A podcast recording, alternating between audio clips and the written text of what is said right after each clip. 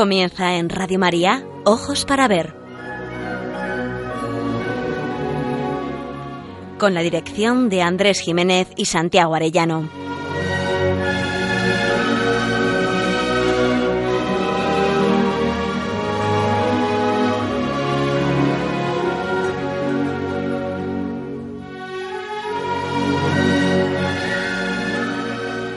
Muy buenos días. Saludamos a todos nuestros oyentes en esta nueva edición de Ojos para Ver que emitimos desde Pamplona para Radio María el primer y tercer martes de cada mes. Es un programa realizado por Santiago Arellano y Andrés Jiménez y cuenta con el control técnico de nuestro querido amigo aquí presente Miguel Ángel Irigaray. Nos dirigimos a todos ustedes con un deseo principal, aprender a mirar para aprender a vivir.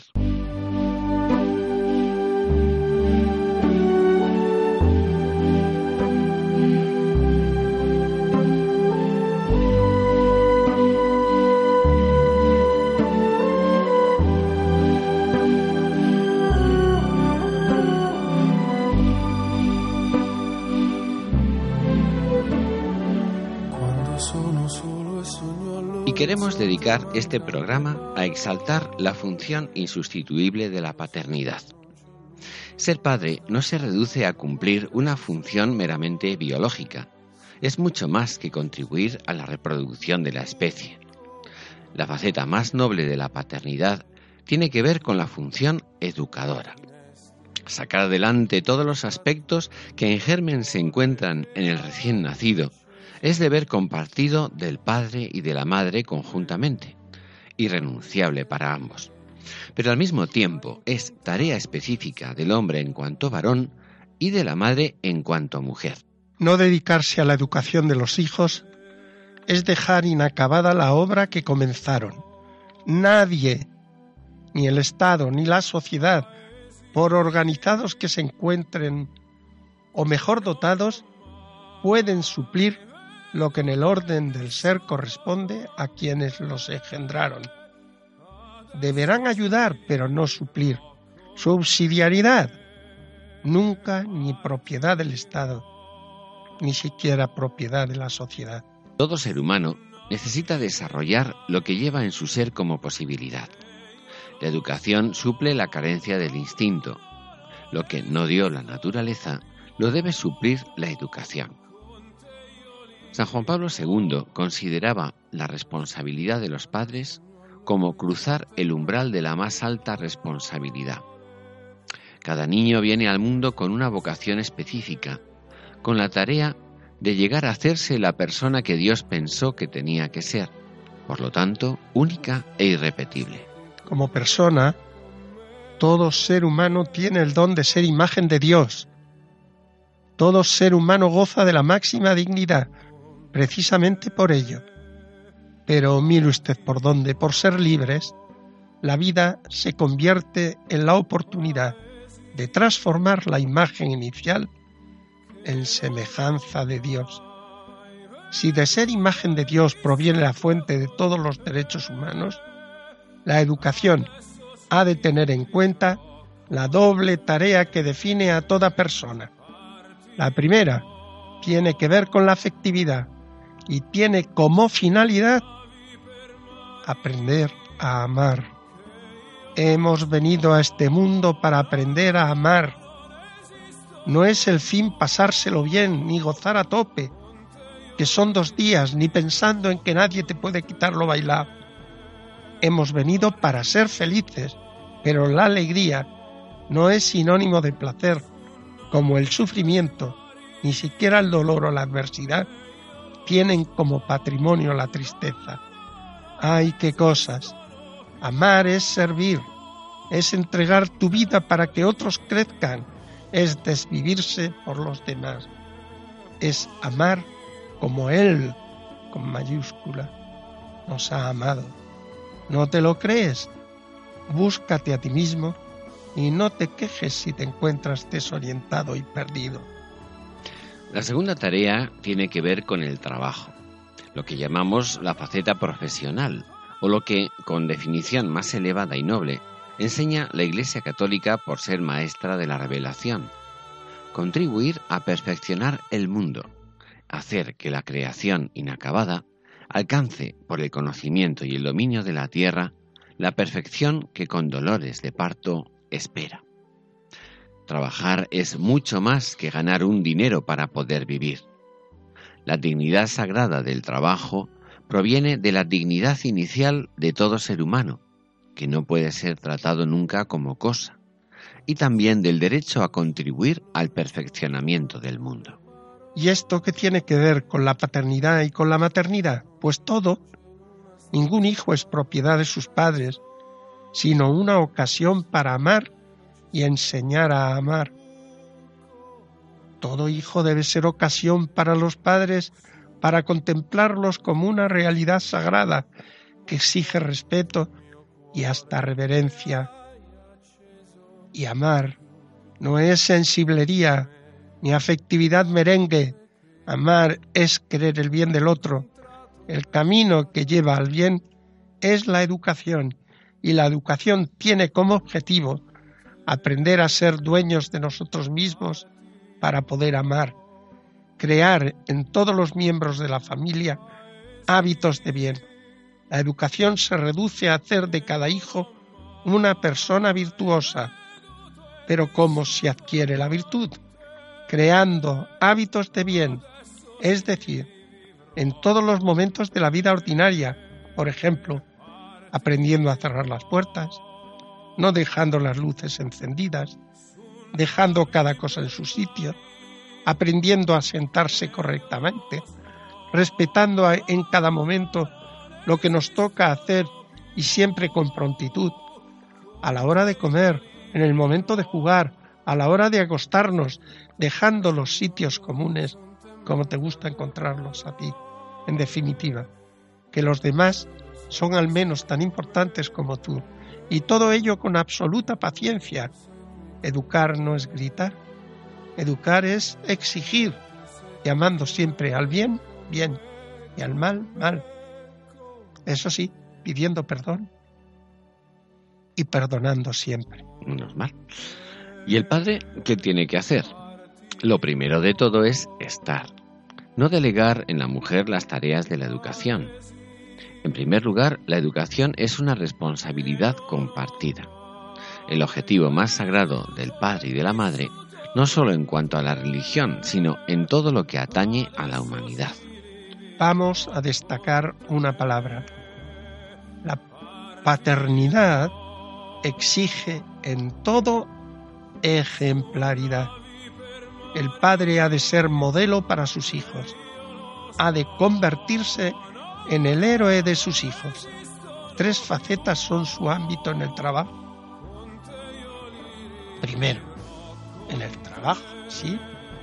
En la protección de la familia, aquello de los enemigos externos e internos, y en la ayuda para la perfección de su casa, todo lo vamos a intentar en este programa de Ojos para Ver y en basándonos en los cuatro primeros cantos de la Odisea y en el lema elegido para este ciclo de programas necesitados de Ítaca.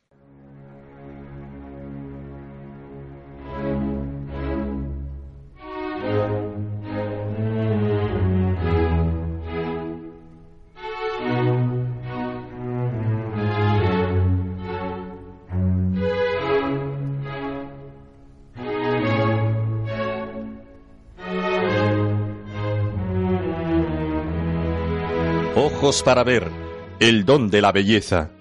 Andrés Jiménez, Santiago Arellano.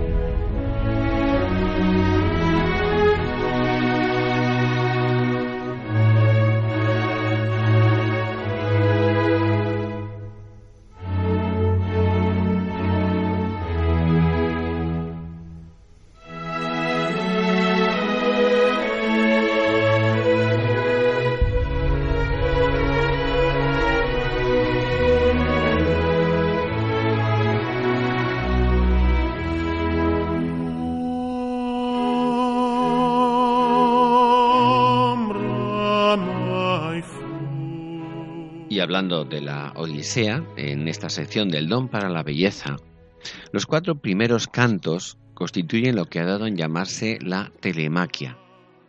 Telemaquia, ¿por qué? Pues porque el protagonista es Telémaco, el hijo de Ulises, quien al marcharse a la guerra de Troya hace ya 20 años, ha crecido sin la presencia del padre. Una lectura atenta nos permite descubrir que está cargada de sentidos profundos sobre el papel del padre en la educación de los hijos. Curiosamente, se achaca a nuestra época que han ido sucediéndose varias generaciones caracterizadas por haber tenido al progenitor como amigo, pero no tanto como padre. En este sentido, se dice que son generaciones que no han conocido al padre. Telémaco no ha tenido cerca a su padre, pero sabe que es un héroe al que pretende imitar.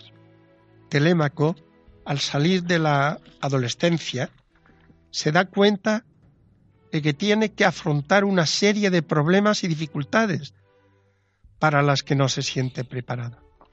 Necesita saber cómo se hubiera comportado en esta situación su padre. En definitiva, sus dudas le vienen por no tener la certeza del modelo ejemplar que un padre de verdad transmite a su hijo. La paternidad exige convertirse en referente para el comportamiento de los hijos. Su carencia los hace indecisos y pusilánimes, aptos más para huir de las dificultades que para afrontarlas. Atenea, la diosa protectora de Ulises, siente piedad por Telémaco y entonces adopta la función de un tutor o consejero con la apariencia de un rico aqueo llamado mentor. De ahí que llamemos mentor a una persona que con mayor experiencia o conocimiento ayuda a una persona menos madura. Así pues, mentor actúa como un padre. Le aconseja lo que tiene que hacer y a quienes tiene que visitar para saber de verdad quién era Ulises y cómo tenía que comportarse. En sus viajes va a descubrir la alta consideración que todos los griegos de prestigio tenían de Ulises, y no sólo por las palabras que le dirigían, sino por la exquisita hospitalidad con que le agasajaban. Su padre era un héroe admirado por todos, que ya andaba en las leyendas heroicas populares y que recitaban los poetas. En primer lugar fueron a visitar al prestigioso Néstor, quien tras agasajarlos con un opíparo y suculento banquete, les pidió a los forasteros que dieran a conocer linaje, patria y razón de su visita. Néstor Nélida, gloria insigne de los aqueos. Preguntas de dónde somos. Pues yo te lo diré. Venimos de Ítaca, situada al pie del Nello, y el negocio que nos trae no es público sino particular ando en pos de la gran fama de mi padre, por si oyere hablar del divino y paciente Odiseo, el cual, según afirman, destruyó la ciudad troyana combatiendo contigo. Respondióle Néstor el caballero Gerenio, Oh amigo, me traes a la memoria calamidades que en aquel pueblo padecimos los aqueos, indomables por el valor, unas veces vagando en las naves por el sombrío Ponto, hacia donde nos llevaba Aquileo en busca de botín, y otras combatiendo alrededor de la gran ciudad del rey Príamo. Allí recibieron la muerte los mejores capitanes, allí yace el belicoso Ayante, allí Aquileo, allí Patroclo, consejero igual a los dioses, allí mi amado hijo fuerte y eximio Antíloco, muy veloz en el correr, y buen guerrero. Padecimos además muchos infortunios. Allí no hubo nadie que en prudencia quisiese igualarse con el divinal Odiseo, con tu padre, que entre todos descollaba por sus ardides de todo género. Si verdaderamente eres tú su hijo, pues me he quedado atónito al contemplarte.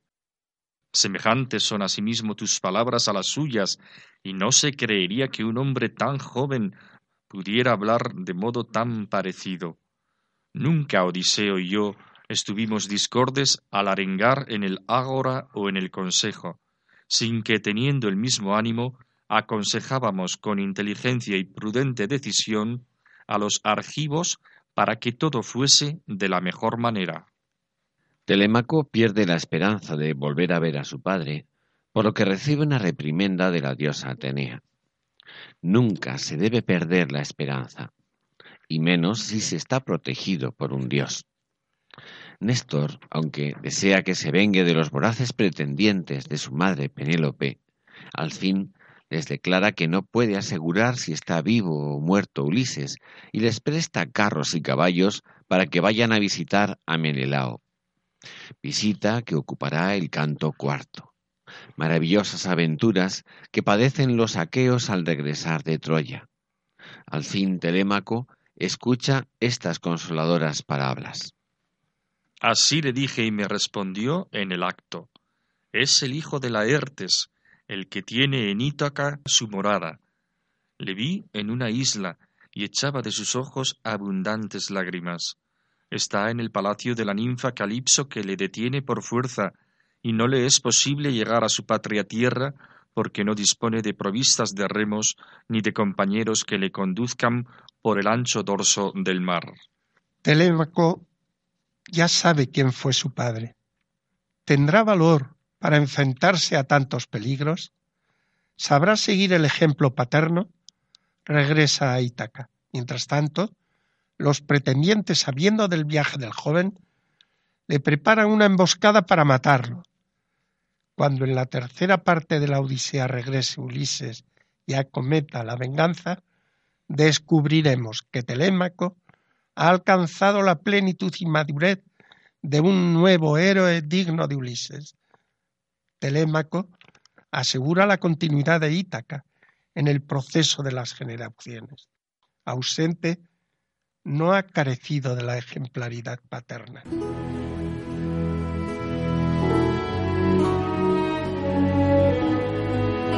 Aprender a mirar. Ojos para ver. Radio María.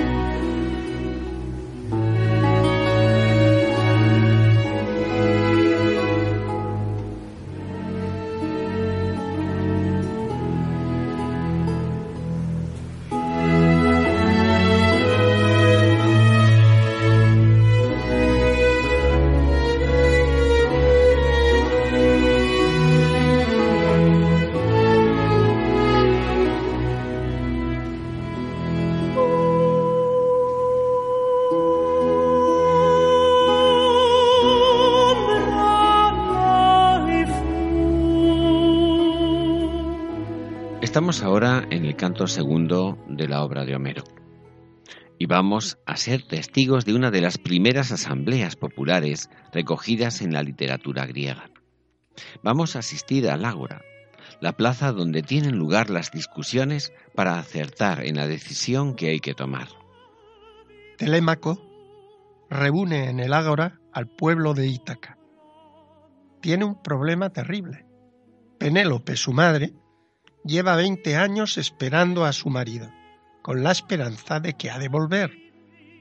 El palacio de Odiseo se encuentra, de Ulises, se encuentra invadido por decenas de pretendientes que creyendo que él ha muerto, buscan la mano de Penélope como esposa, joven y bella.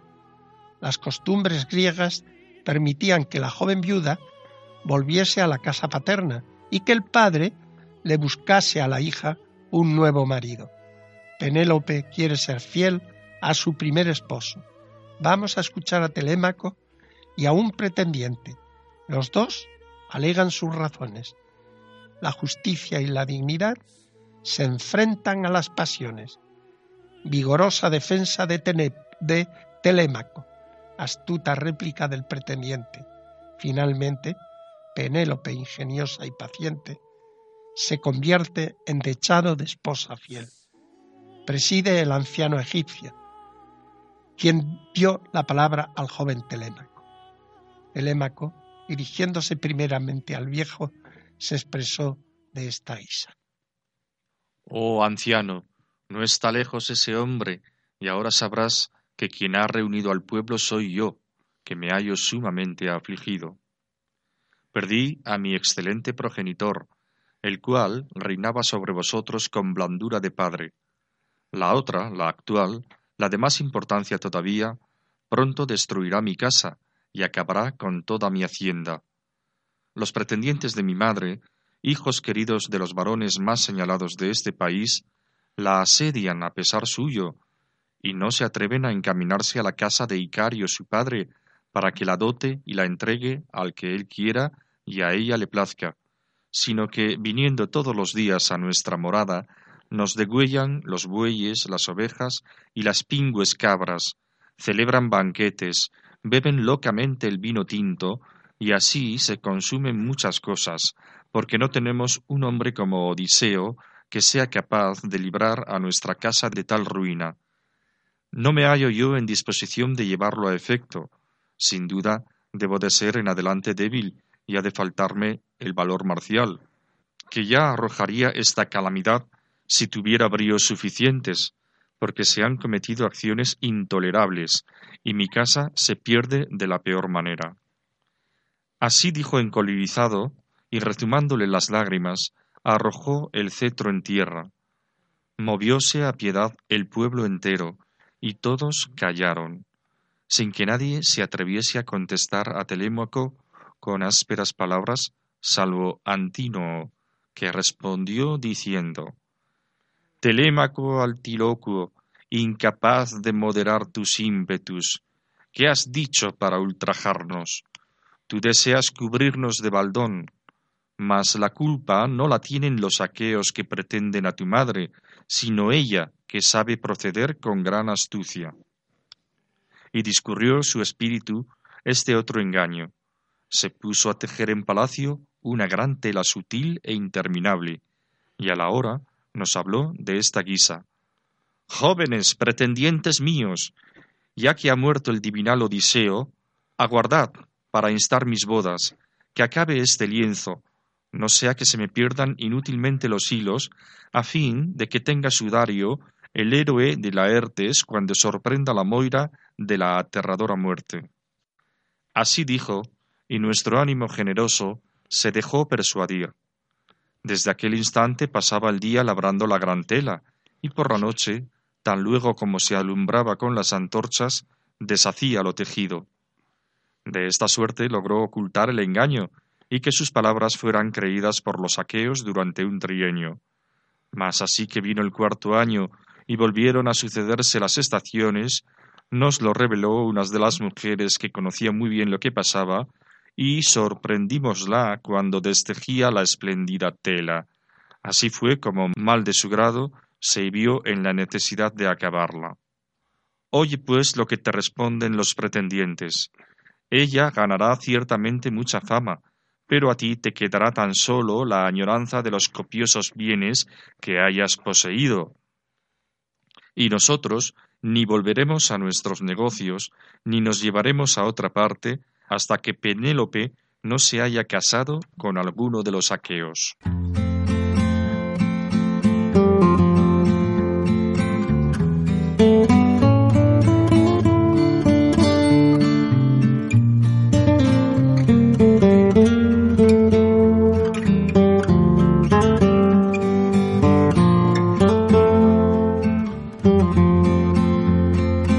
ojos para ver, momento para la pintura.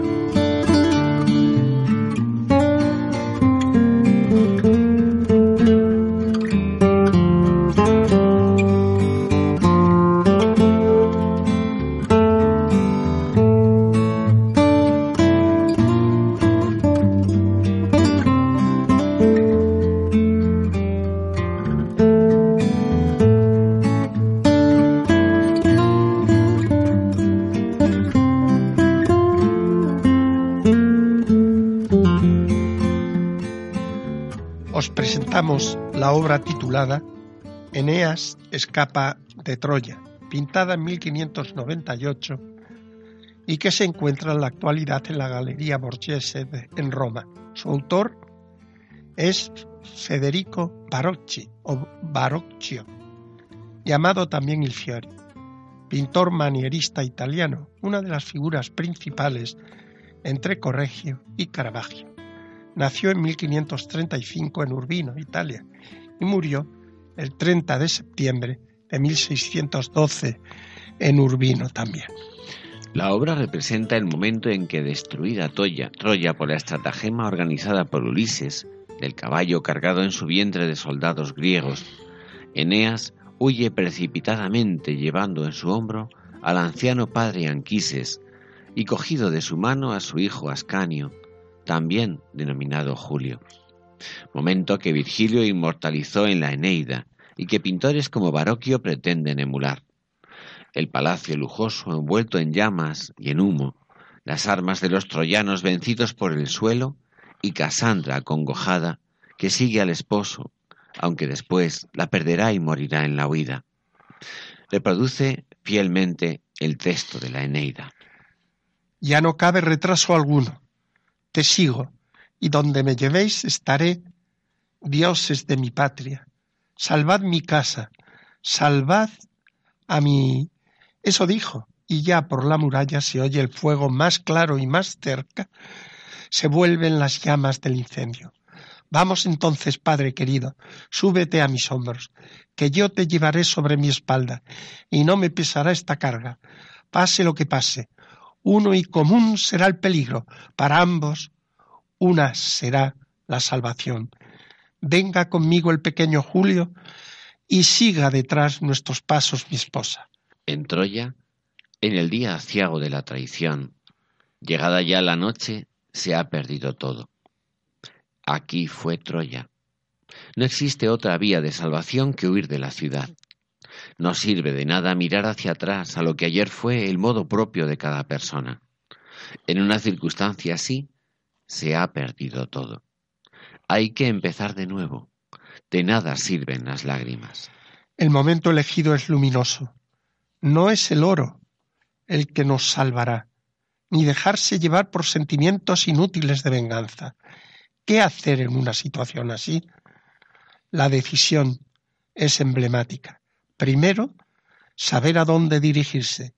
A la salida de la ciudad hay un túmulo y un viejísimo templo abandonado de Ceres y a su lado un antiguo ciprés. Hay que salir de la total confusión. Es necesario tener perspectiva.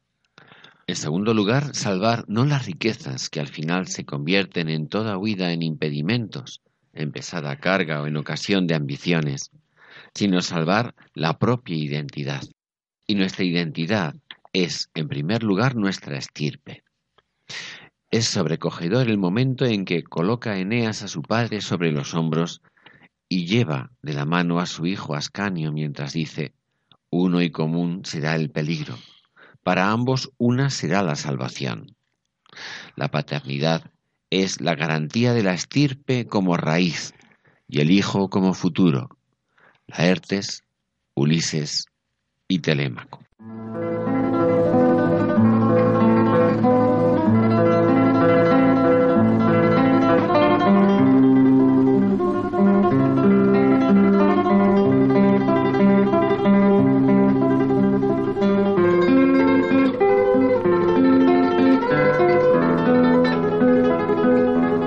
Momento para la poesía. Ojos para ver. Radio María.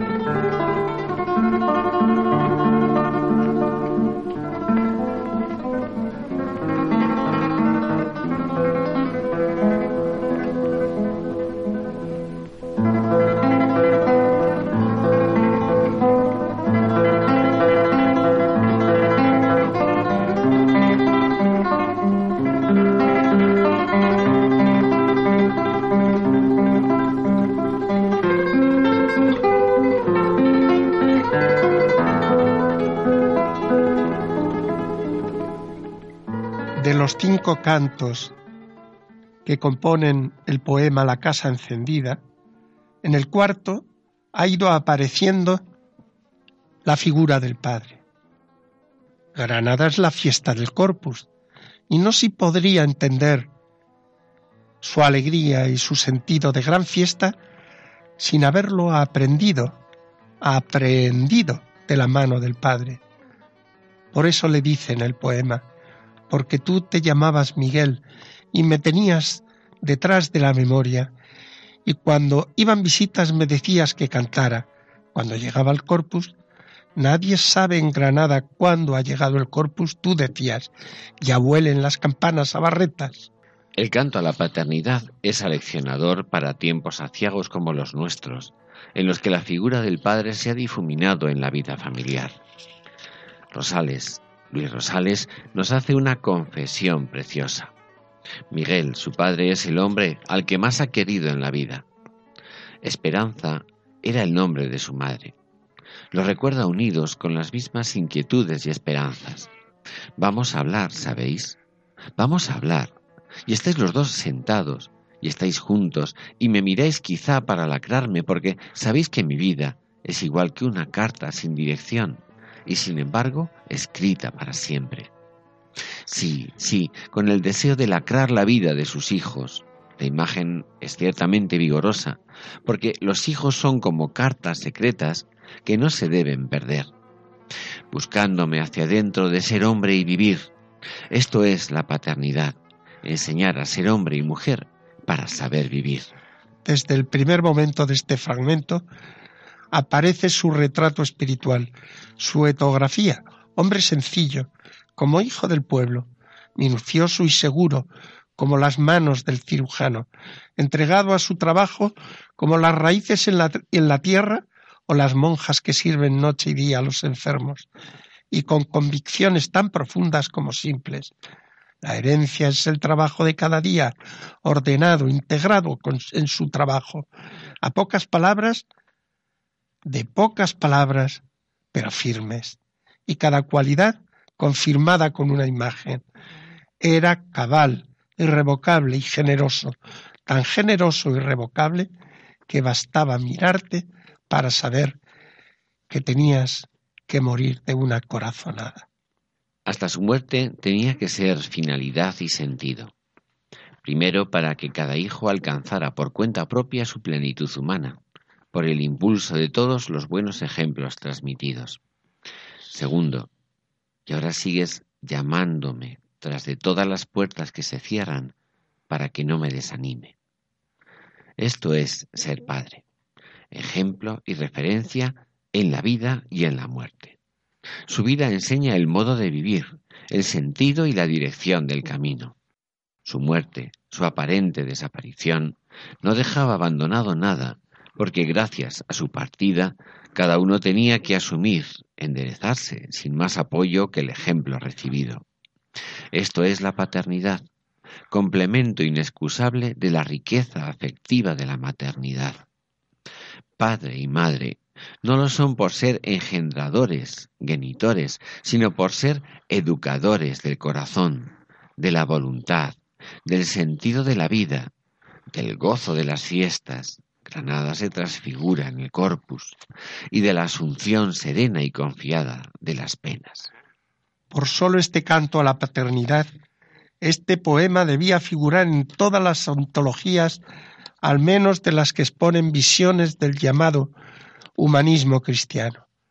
Es el lenguaje actual, después de tanto que ha llovido, una elegía semejante a la que en las coplas Jorge Manrique dedicó a la, a la muerte de su padre.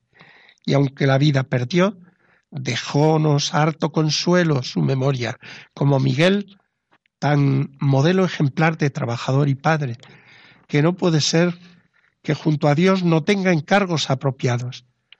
Y tendrás un despacho al borde de una acera, quizá un departamento en donde llevarás el inventario de las cartas que no llegaron nunca a su destino, para tomar alguna provisión y mirás el reloj de cuando en cuando para ajustar los hombres y los días, para que todo siga creciendo, para que todo siga. Este y no otro es el don de la paternidad para que todo siga creciendo y para que todo siga, porque la muerte no interrumpe nada cuando todo se escucha desde el alma.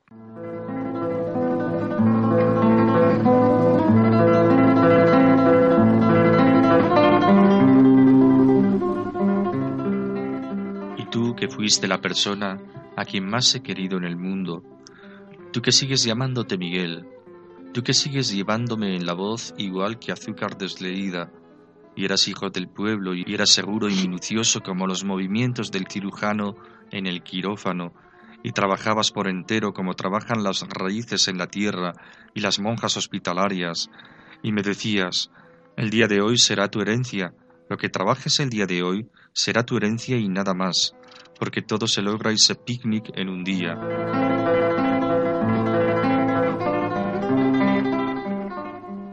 Y eras tan ordenado que cuando te cansabas se convertían tus ojos en un reloj de sol y tenías la mirada de tierra laborantía y estabas tan integrado con el mundo que habrías podido ser el mostrador de tu almacén, o habrías podido ser carpintero, explorador o excelentísimo diputado. Hablabas poco a poco, como el minero busca la salida en la mina cuando se ha hundido la galería. Y hablabas lentamente, igual que ajusta el nadador sus movimientos en el agua, igual que el pino tiene madera de reacción para poder enderezar su guía cuando el viento la quebranta o la rompe. Y eras rubio porque siempre te encontrabas en granazón, y eras derecho sin saberlo, y eras tan claro que tus manos nos alumbraban en la noche, y eras cabal, irrevocable y generoso, tan generoso e irrevocable que bastaba mirarte para saber que tenías que morir de una corazonada.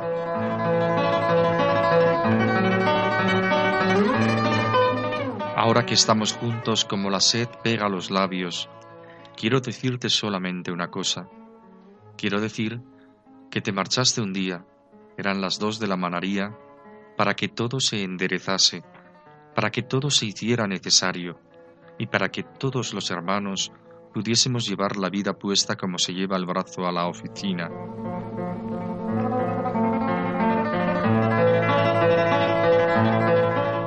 Y ahora sigues llamándote Miguel, y haciéndote Miguel tras de todas las puertas que se abren, y ahora sigues llamándome tras de todas las puertas que se cierran, para que no me desanime.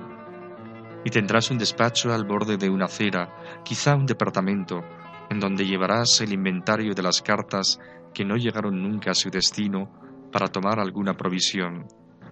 Y mirarás el reloj de cuando en cuando para ajustar los hombres y los días, para que todo siga creciendo, para que todo siga, porque la muerte no interrumpe nada.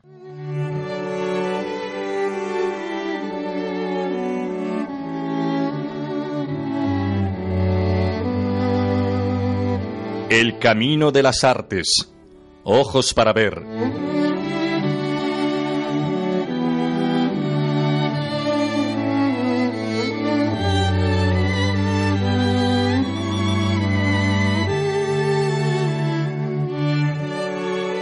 Y en la sección El Camino de las Artes discurrimos por el de la música.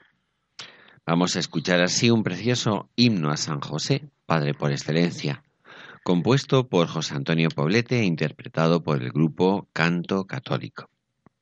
Esta hermosísima canción está dispuesta para voces solistas, coro, flauta, cuarteto de cuerdas y guitarra. Presenta una estructura que combina momentos instrumentales con las estrofas cantadas, todas ellas de melodía y armonía idénticas. La obra avanza progresivamente a medida que se van sumando nuevos elementos que refrescan la reiteración de la melodía principal.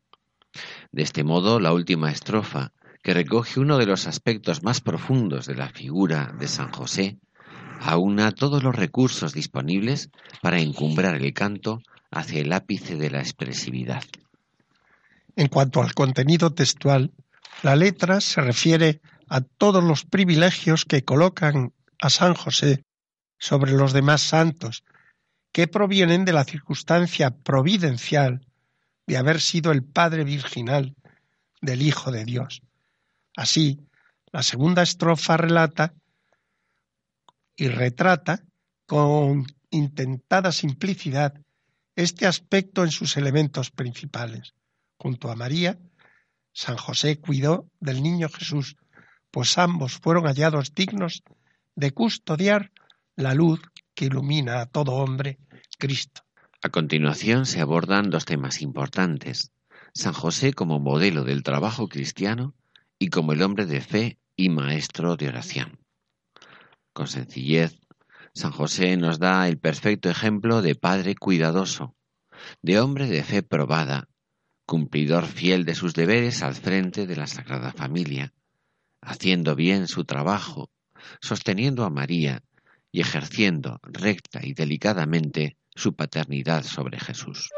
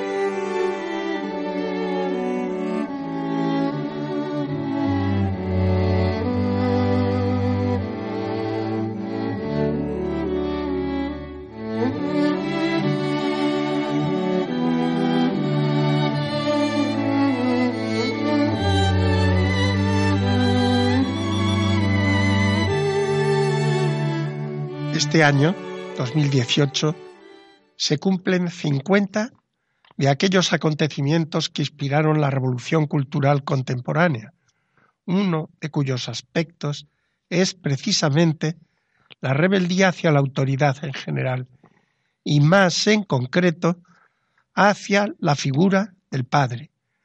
Mayo del 68 es un hito en el proceso de decadencia y orfandad propio de la mentalidad cultural dominante.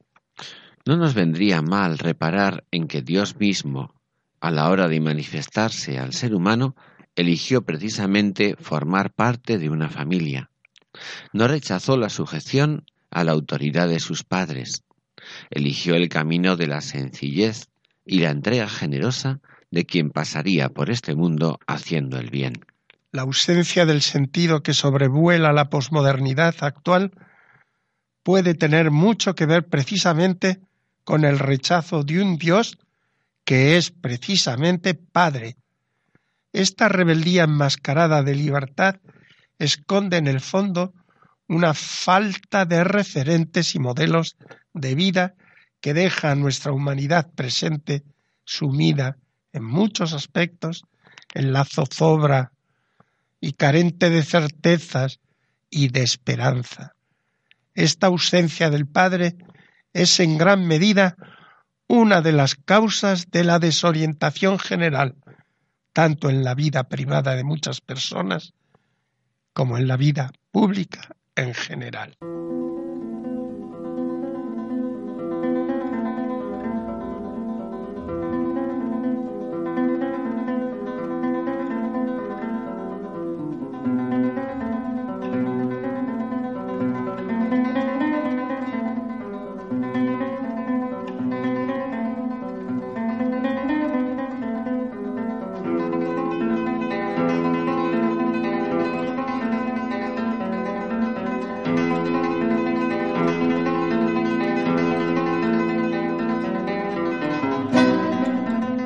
Leyendo La Odisea. Ojos para ver, Radio María.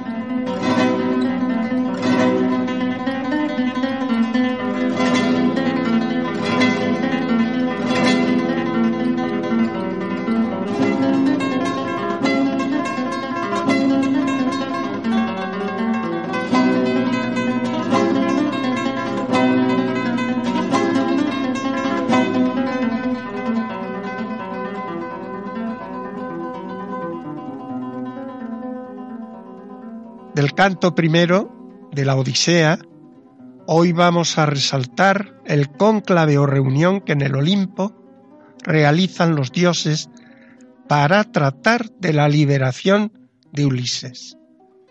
Veinte años alejado de su patria y de su familia.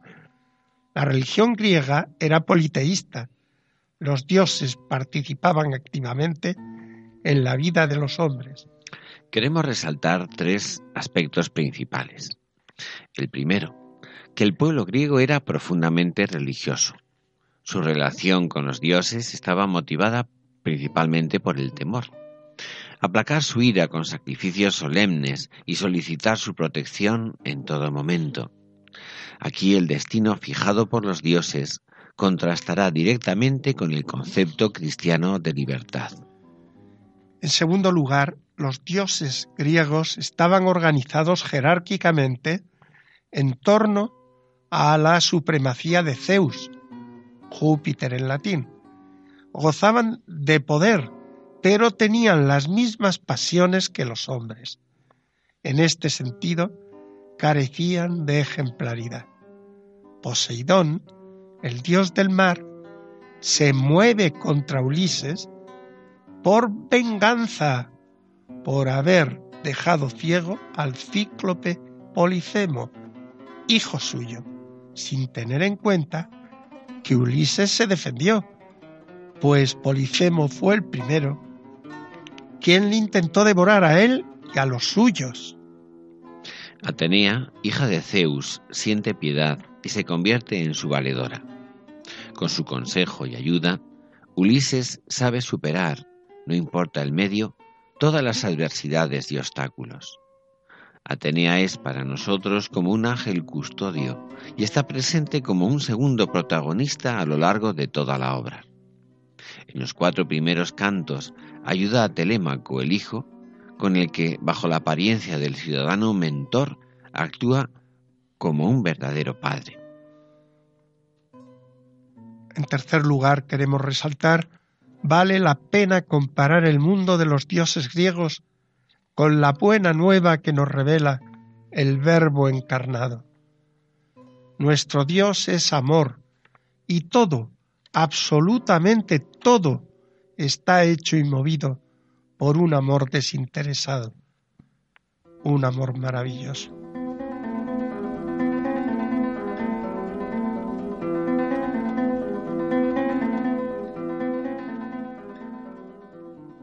Respondióle Atenea, la deidad de ojos de lechuza. Padre nuestro, Cronida, el más excelso de los que imperan, se me parte el corazón a causa del prudente y desgraciado Odiseo, que mucho tiempo ha, padece penas lejos de los suyos, en una isla azotada por las olas, en el centro del mar, isla poblada de árboles, en la cual tiene su mansión una diosa, la hija del terrible Atlante, de aquel que conoce todas las profundidades del Ponto y sostiene las grandes columnas que separan la tierra y el cielo. La hija de este dios retiene al infortunado y afligido Odiseo, no cejando en su propósito de embelesarlo con tiernas y seductoras palabras para que olvide a Ítaca. Mas Odiseo, que está deseoso de ver el humo de su país natal, ya de morir siente anhelos. ¿Y a ti, Zeus olímpico, no se te conmueve el corazón? ¿No te era grato Odiseo cuando sacrificaba junto a las naves de los argivos? ¿Por qué así te has airado contra él, Zeus? Contestóle Zeus, que amontona las nubes. Hija mía, ¿qué palabras se te escaparon del cerco de los dientes? ¿Cómo quieres que ponga en olvido al divinal Odiseo, que por su inteligencia se señala sobre los demás mortales y siempre ofreció muchos sacrificios a los inmortales dioses que poseen el anchuroso cielo? Pero Poseidón, que ciñe la tierra, le guarda vivo y constante rencor, porque cegó al cíclope, al deiforme Polifemo, que es el más fuerte de todos los cícloples, y nació de la ninfa Toosa, hija de Forcis, que impera en el mar estéril, después que ésta se unió con Poseidón en honda cueva. Desde entonces Poseidón, que sacude la tierra, si bien no intenta matar a Odiseo, hace que vaya errante lejos de su patria. Mas Ea, tratemos todos nosotros de la vuelta del mismo y del modo como haya de llegar a su patria, y Poseidón depondrá la cólera, que no le fue posible contener, solo y contra la voluntad de los dioses, con los inmortales todos.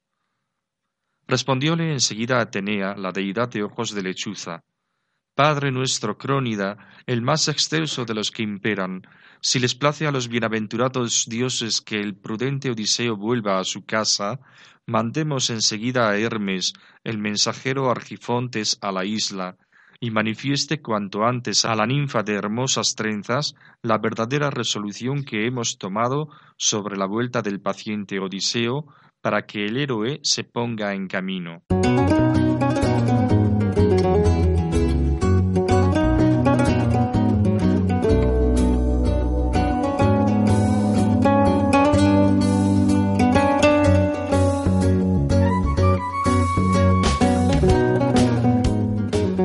Sevilla ha empezado a conmemorar ya el cuarto centenario del nacimiento del pintor barroco Bartolomé Esteban Murillo, que se desarrollará durante 16 meses nada menos, desde finales de noviembre pasado hasta principios de 2019. Ocho grandes exposiciones, entre ellas una antológica, conforman el grueso del programa que también contempla actividades divulgativas y un gran simposio sobre el artista del 28 de noviembre al 1 de abril próximo, el Museo de Bellas Artes de la capital hispalense exhibe el reconstruido retablo de la iglesia del convento de capuchinos, uno de los conjuntos pictóricos más destacados de Murillo. Para ello, se encuentra en Sevilla el jubileo de la porciúncula, el lienzo principal de ese retablo que salió de la capital a mediados del siglo XIX y que el Warrad Richard Museum de Colonia ha cedido por 10 años. Hasta diciembre de este año también la Catedral de Sevilla acogerá una espléndida exposición titulada La mirada de la santidad. Una magnífica ocasión para redescubrir a este artista al que muchos han querido y quieren minimizar precisamente por la envergadura y calidad de su obra religiosa.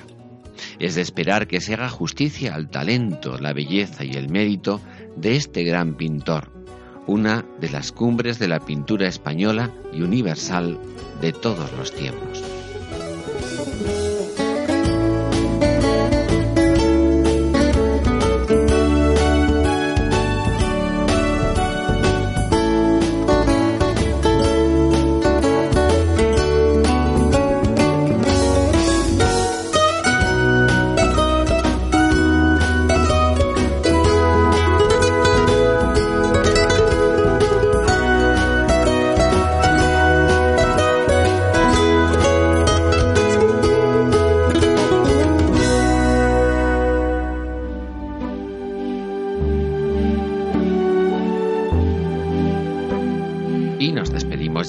Nuestros oyentes. Esperamos que el programa haya sido de su agrado y le recordamos que el contenido del mismo, tanto en su formato gráfico como sonoro, puede encontrarse en la dirección electrónica www.labellezaquesalva.es. Así que a todos muy buenas tardes y que tengan un hermoso día.